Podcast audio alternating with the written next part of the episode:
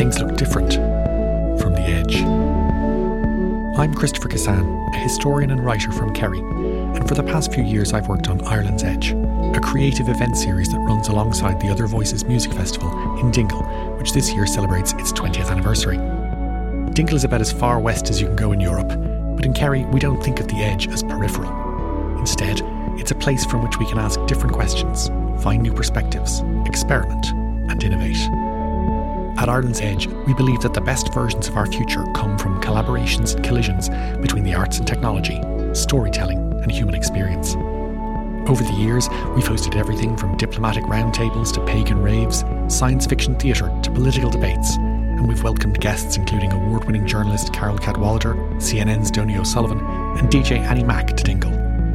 Now we're sharing these discussions with a wider audience on our new podcast produced by Southwind Blows.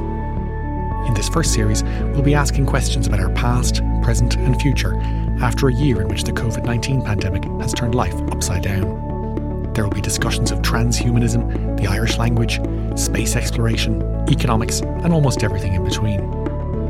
We recorded these conversations in Dingle last December, where we were joined by Ireland's Chief Justice Frank Clarke, Grammy Award winning musician Rhiannon Giddens, aerospace engineer Sinead O'Sullivan, and many more guests with a story to tell. The more that I dig, the more that I find the division that's happening right now, it all has seeds in this earlier cultural segregation. I guess the technical thing that I'm trying to do is use kind of the complexity and chaos theory that I used at NASA to think about creativity. When I look around, what I'm surprised by, shocked by, somewhat actually angered by, is how we tend to uh, amplify the minutiae.